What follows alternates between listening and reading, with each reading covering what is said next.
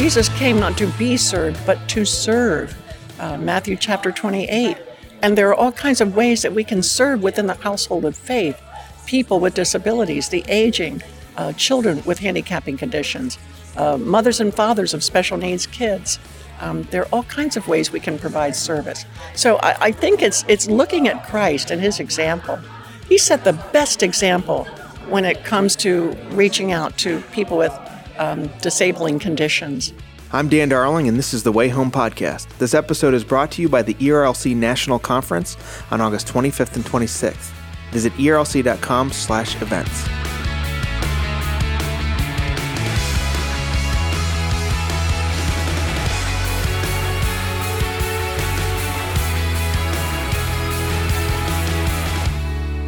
I have been blessed to interview quite a few people in my life, but it could be that the next conversation is my favorite. Joni Eareckson Tada is to me a real life hero. A diving accident almost 50 years ago might have made her a quadriplegic, but it did not destroy her soul. In the half decade since, Joni has shown the world what it means to suffer well, with pain, to advocate for those who are disabled, and to give human dignity to those who might otherwise be discarded. Her ministry, Joni and Friends, is broadcast all over the country and has donated wheelchairs to disabled people around the world. She's written numerous books and recorded music albums. She's advised presidents and counseled leaders. But most of all, her and her husband Ken have shown the church what it looks like to live in daily dependence on God. Today, Joni sat down with me and discussed human dignity, suffering well, and what has sustained her through many years of ministry.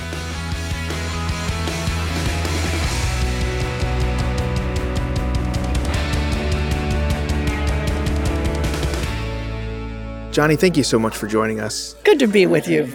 So it's, it's a real honor to have you here. Uh, there, there's a lot of things we could talk about. I think, uh, first of all, I want to just talk about your advocacy for a long time for for the disabled, for the vulnerable that society is tempted to sort of cast aside. Uh, you've served on presidential commissions and you advise candidates, but you're also really speaking into the culture and what is it that motivates you uh, to really be an advocate this way? Well, I must uh, say that um, years ago, I certainly would not have seen myself as a strong advocate for the medically fragile, mm-hmm. people in comas, stroke survivors, the elderly, mm. uh, newborns with disabilities, the unborn mm. uh, with handicapping conditions. Never, ever would I have cast myself in the position of an advocate. But when I broke my neck at the age of 17, and became a quadriplegic without use of my hands or my legs, it opened up to me a whole new world of those who are indeed extremely vulnerable. Mm. I saw this when I was stuck on a geriatric ward for two years in a state institution, mm. uh, long before there was um, good rehabilitative care for people like me, uh, wheelchair users. And uh, when I saw the abuses against people with disabilities, people who were elderly. Um, I was only 17, mm. and it struck me that, oh my goodness, there's a world here that I need to learn more about. Mm. And to be sure, at first I was resistant against the idea of um, liking life in a wheelchair. Um, I thought I was confined to a wheelchair. I thought it was a, a prison. Mm. But when I began to run to Christ, began to lean on God for help and hope, I began to see that this was the very prison that was going to set my spirit free. Mm. And uh, I'm so grateful that in God's wise providence, he, he did just that. He set me free from my wheelchair. Mm. And, and I want other people to experience that same freedom in Christ. Mm. I think when a lot of evangelicals think about being pro life, they, they think rightly, you know, about uh, the unborn. But it seems like sort of their pro life ethic stops there. And one of the things that you've helped us recover, I think, is this idea of, of being pro life for all of life. That it's not just about the unborn, but there's also other areas where human dignity is being compromised. Uh, why is that so important? Absolutely, it's important because um, when we talk about pro life issues, sanctity of life issues, the sacredness of life, that includes the, the person in the so called uh, persistent vegetative state, a term that mm. I I don't like at all because it likens people to vegetables, and mm. there are better terms uh, for for people in those conditions. But it, it, it, it makes that person and his life, her life, just as valuable, um, worth just as much as anyone who's healthy, able bodied, fit, athletic, um, has all their cognitive skills, mm. um, a good communicator. Um, we in this country, we tend to judge people by what they can do or what they cannot do, um, how good they can art- articulate their opinions, um, how well they think. Are they good decision makers? Are they shakers and movers? Are they? You know, we, we tend to place a high value on on people like that. Winners and losers, right? Winners and losers. But in God's eyes, um, all of us, all of us need Him. All of us need His grace. Mm-hmm. All of us are worth uh, dignity and respect. And um, that's why I, I'm such a avid campaigner for not just issues relating to people with disabilities, but also the elderly and newborns with disabling conditions, mm. and uh, those in comas, uh, those who uh, have cerebral palsy and are, are nonverbal. Mm. Um, these people have just as much um, dignity as as as uh, our our loved ones that we um, you know, call our family mm. members. These are the people that God loves. If you look at the scriptures, just look at who Jesus hung out with. Mm. On every page of Matthew, Mark, Luke, and John, he's hanging out with somebody with a handicapping condition. He's mm. he's gravitating toward blind beggars. He's striking up conversations with paralyzed guys, you know, sitting on a straw mat by the pool of Bethesda. He's he's constantly reaching out to uh, the deaf, the blind, counseling of the fathers of little boys with seizures, Jesus always gravitated to the quote least of the brethren, and um, and it's interesting because the epistles uh, speak about this. Paul mentions in 1 Corinthians uh, chapter 12, he talks about those who quote seem to be weaker. You know, they're not weaker, but in our eyes they seem to be weaker. But then the apostle goes on to say that in that very weakness, God's power mm. can show up best. Mm. It seems like God has always positioned his people to be advocating for those who don't have a voice. How would you encourage pastors and church leaders to really teach their people this concept of human dignity, not not simply for the unborn, but for all of life? What, what counsel would you give? Well, I'd, I'd point to Proverbs 31, where um, the Holy Spirit tells us to speak up for the rights of the needy, for those mm. who are destitute. I point to Psalm 82, mm-hmm. um, where it says, Judge fairly, um, uh, give a voice for the voiceless. There, there are so many passages in Scripture which indicate that um, people who have no voice in our culture, people whose, uh, whose rights are often trampled upon, these are the ones uh, that we should be championing. Mm. These are the ones that we advocate for. Um, to be pro life, obviously, as you mentioned earlier, means to uh, campaign um, vigorously on the behalf of those who are unborn. Mm. But what happens to the child who is born? Who has multiple handicapping conditions? Mm. Um, what about him? What mm. about um, the child who um, must receive 24 7 nonstop care? What, what about that family? Mm. How can we help that mother and father? They need respite, they need encouragement, they need resources, they need someone to advocate for mm. them in this crazy healthcare system that we have. Mm. Now, how can we serve them? How can we partner with them? Uh, these are the ways that we can exhibit our, our pro life values, not just in the womb, but when that child with a disability is born and when he grows up, um, opening up avenues of opportunity for him. Mm. Um, if indeed that person is qualified, then then considering em- employment. So this is a this is an issue that that touches every aspect of life and and every family. There's hardly a cul-de-sac in America that doesn't have somebody impacted by disability mm. or old age, uh, with all the complications that go with that, whether it's autism or Alzheimer's. Um, people uh, need to uh, need to sense that the body of Christ really cares mm. and that they are there to provide support and help. That is a pro life stance. Mm. I, I want to follow up on that by saying, you know, I think most Christians and most churches would say that we believe these things and we're against an ethic that, you know, sort of marginalizes the disabled. But I wonder if there's some ways, even in our congregations and practical ways, that we unintentionally send a message that, you know, we're only looking for the, the able bodied and the, the, the quote, best and brightest.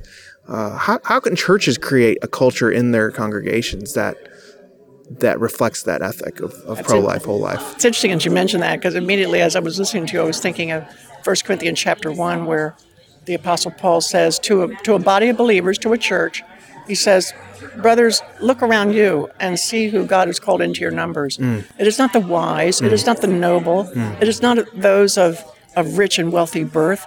No, it is the unlikely, it is the unlovely, it is the unskilled. These are the people that God has brought into your numbers. And so don't, you know, look down on them, but understand that they come into the body to give you an opportunity to serve. You know, Jesus came not to be served, but to serve. Uh, Matthew chapter 28. And there are all kinds of ways that we can serve within the household of faith people with disabilities, the aging, uh, children with handicapping conditions, uh, mothers and fathers of special needs kids. Um, there are all kinds of ways we can provide service. So I, I think it's it's looking at Christ and His example. He set the best example when it comes to reaching out to people with um, disabling conditions. Mm. Um, and when I say disabling conditions, uh, I, I mean not just the guys with cerebral palsy who live in the local residential care facility. We're, we're talking about families and churches who let's say the mother gets a diagnosis of cancer mm. and uh, she has to go through a long, arduous process of chemotherapy, or the husband survives a heart attack and he is somewhat debilitated. Uh, survivors of chronic pain, um, botched surgeries. There, there are all kinds of people mm. who exhibit infirmity, limitations, weakness, afflictions. Mm. Um, the body of Christ can really practice Christianity with its sleeves rolled up mm. by just looking at the need. Mm. What is the need? And how can I meet it? And believe me, um, it, it, it, it, it doesn't take much. So many people are fearful about um, sacrificing too much. Is this going to cost me too much time? Is, is this going to wear me out? Am I going to overcommit myself? Well, let me just give you an example. I'm a quadriplegic. I need, I need help to get up in the morning. My husband can't do it, do it all. I, I need someone to give me a bed bath. I need someone to range of motion exercise my legs. I need someone to strap on my corset and my binder, um, get me dressed, sit me up in a wheelchair, brush my teeth, brush my hair, blow my nose. Now, sure, that would be an awful lot for one person to do. But I've got about 20 different women mm. who, on seven different mornings and evenings, help me in about 50 different ways. Wow. But because I spread my needs out among uh, people in my church so that they only have to offer maybe what, two, three hours a week, it's doable. Mm. All it takes is a little bit of creative thinking, a little bit of risk taking, and you can meet the needs mm. of families affected by disability. It can mm. be done. That's a great answer. I want to transition a little bit to a project that you're working on called the Beyond Suffering Bible that you're working on with Tyndale, which I just think is a is such a great resource. And one of the things I think, besides your advocacy for the vulnerable, and you've really helped the church think through suffering. We've, I mean, we've basically watched you walk through times of suffering, and and this sort of help us articulate a theology of suffering. And so, talk about this project a little bit, and how do you think it will help the the church? Well, so many people I know, like myself, when I was first injured, I, I knew that the Bible probably contained answers for my desperate plight, but I had nowhere to look. Mm-hmm. To me, God didn't seem very good if He allowed, especially if He ordained or planned, this quadriplegia of mine, this, this accident of mine. I had urgent, honest questions, and I was angry. But yet, I had nowhere else to turn but the Word of God. I needed somebody to sit down next to me and walk me through the Bible and show me where God was good. How could He be good if He allows tragedies and accidents and illnesses and catastrophes of nature to occur? Mm. And um, I'm very grateful as I look back in my own life that there were skilled and seasoned believers who knew God's Word and they sat with me and they walked me through the Bible, showed me those passages that could provide hope, comfort, and also some really tough answers to some hard questions. Mm. And so our team at Joni and Friends decided to work with Tyndale Publishers in putting together a special edition of God's Word that would include um, lessons, sidebars, uh, commentaries, mm. profiles, um, everything to assist those who suffer in finding out the goodness of God in the pages of His Word. Mm. And I'm just grateful that this book, I believe, is going to be a huge asset to um, women who are struggling with cancer, uh, men who have survived strokes, uh, mothers and fathers who give birth, uh, give a birth to a, to a child with multiple disabilities, uh, individuals who suffer accidents, illnesses, um, no matter what the affliction, chronic pain. This is a Bible for people who hurt. And I think that they'll receive a lot of inspiration and a lot of encouragement in its in its pages. It's coming out in the fall of 2016, mm-hmm. so be on the lookout for it. It's called the Beyond Suffering Bible, published by Tyndale. What a great resource.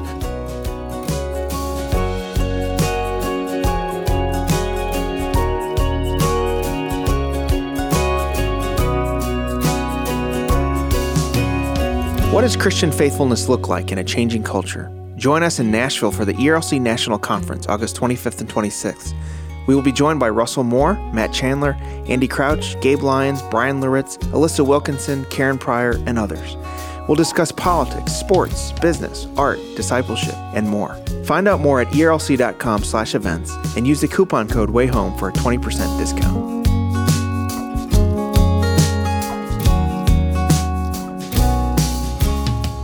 A couple more questions.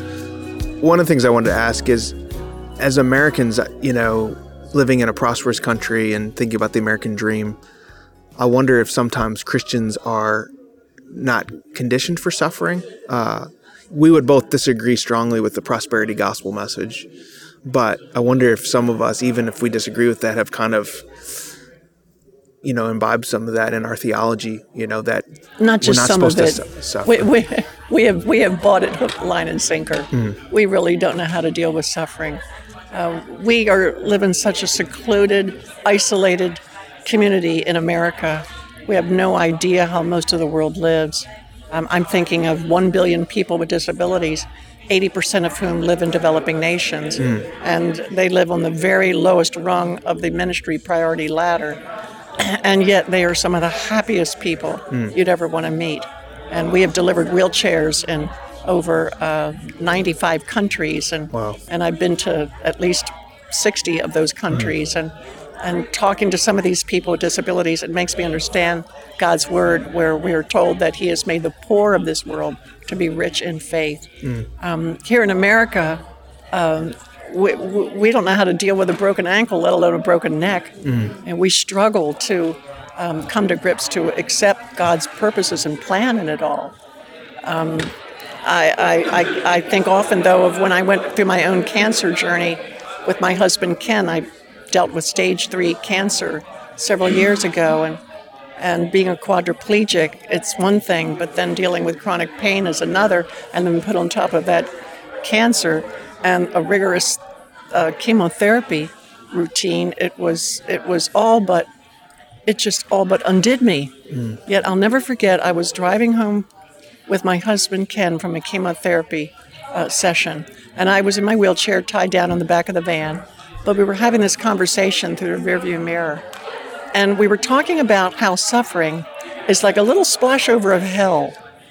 It kind of wakes you up out of your spiritual slumber, kind of like, whoa, get you thinking about mm. the actual hell from which Christ has rescued us, mm. get you appreciating what Jesus did to rescue us from uh, an eternity of, of horrible affliction.